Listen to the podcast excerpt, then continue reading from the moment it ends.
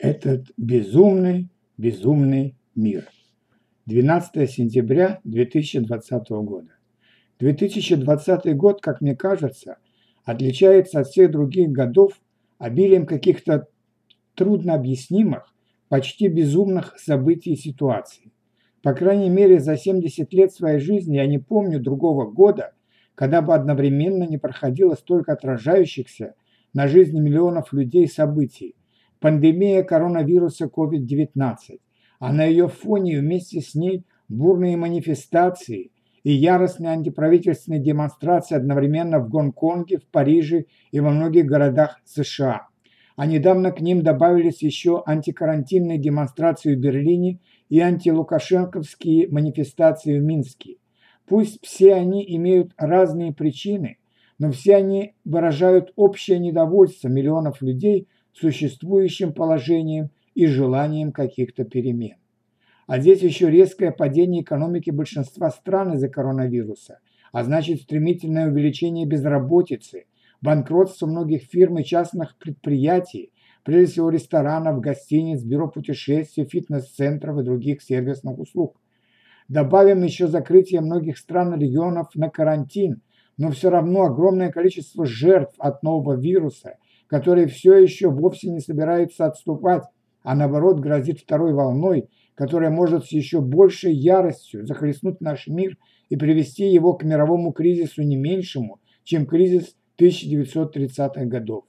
А тут еще бескомпромиссная борьба двух стариков, двух пенсионеров, кандидатов на пост президента США. И опять же для меня удивительно и непостижимо.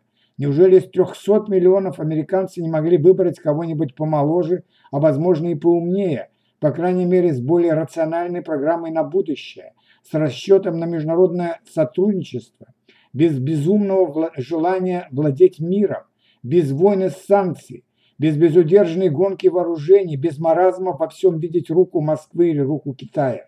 А еще это безумная гонка по созданию вакцины, когда страны, вместо того, чтобы объединить усилия и создать совместную вакцину, наоборот, прячут свои разработки и ругают чужие.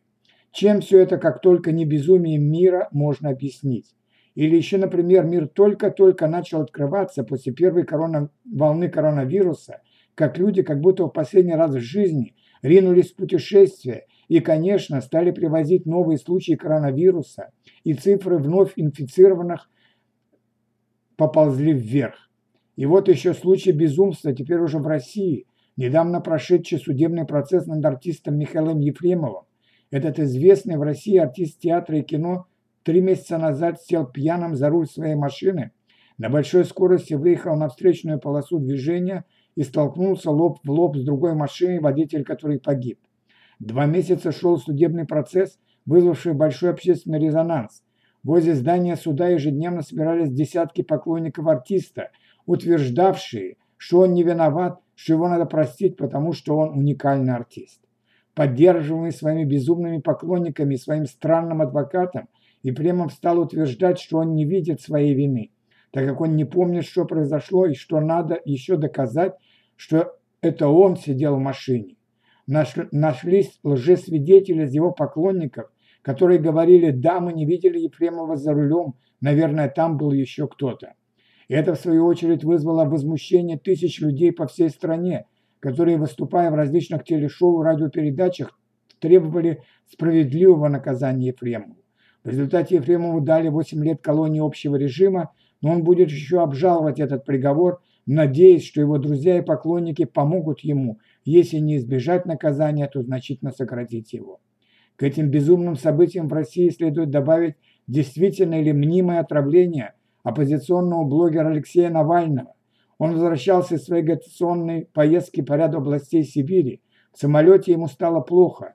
Пилот вынужденно посадил самолет в Омске, где омские врачи стабилизировали его состояние, не дав умереть, но не могли поставить за полтора дня точный диагноз, так как не выявили предполагаемое отравление по его анализам. Однако лечение в Омске было прервано, так как родные Навального сумели добиться перевода его на лечение в Германию в берлинскую клинику Шарите. Клиника Шарите известна в Германии, но репутация у нее не всегда была позитивной. Например, бывшему президенту Украины Виктору Ющенко именно в клинике Шарите поставили диагноз отравления диоксином в две тысячи четвёртом году, а на самом деле никакого отравления диоксином не было. Была сильная аллергическая реакция организма на операцию по омоложению, сделанную Ющенко в Венской клинике незадолго до этого. Но сострадание к пострадавшему Ющенко помогло ему выиграть президентские выборы на Украине. Из клиники Шарите анализы Навального были переданы в военную клинику, где пришли к выводу, что он отравлен веществом из группы «Новичок», как предположительно были отравлены Скрипали в Солсбери несколько лет назад. Германское правительство стало требовать, чтобы Россия объяснила, где его могли отравить, но Россия ответила, что в анализах в России не было следов никакого отравляющего вещества и попросила передать ей, э, ему немецкие анализы, где это вещество было обнаружено. Здесь уже немецкое правительство сказало, что это секретные сведения, что оно не может передать эти анализы русскому правительству, а передаст их в Международную организацию по запрете химических веществ. Однако на, на сегодня, три дня спустя, в эту организацию так и не поступили анализы Навального со следами новичка. Конечно, большинство в России желает выздоровления Навальному, даже не разделяя его взгляды. Он, кстати, уже вышел из комы, его состояние постепенно улучшается. Но вся эта история довольно странная и неясная. Тем более, что в связи с этой историей многие на Западе требуют остановки строительства газопровода «Северный поток-два». Многие в России как раз полагают, что вся эта история с Навальным была либо придумана, либо ею просто воспользовались, чтобы остановить строительство газопровода, который уже закончен на девяносто процентов, потому что США хочет поставлять в Европу свой сжиженный газ, и потому что балтийские страны, Польша и Украина резко против этого газопровода. Это еще одна странная, безумная история из череды безумных событий этого високосного года. Когда я был молодым, я видел известный американский фильм «Этот безумный, безумный мир». За эти пятьдесят лет мир стал еще безумнее, и мы все виноваты в этом.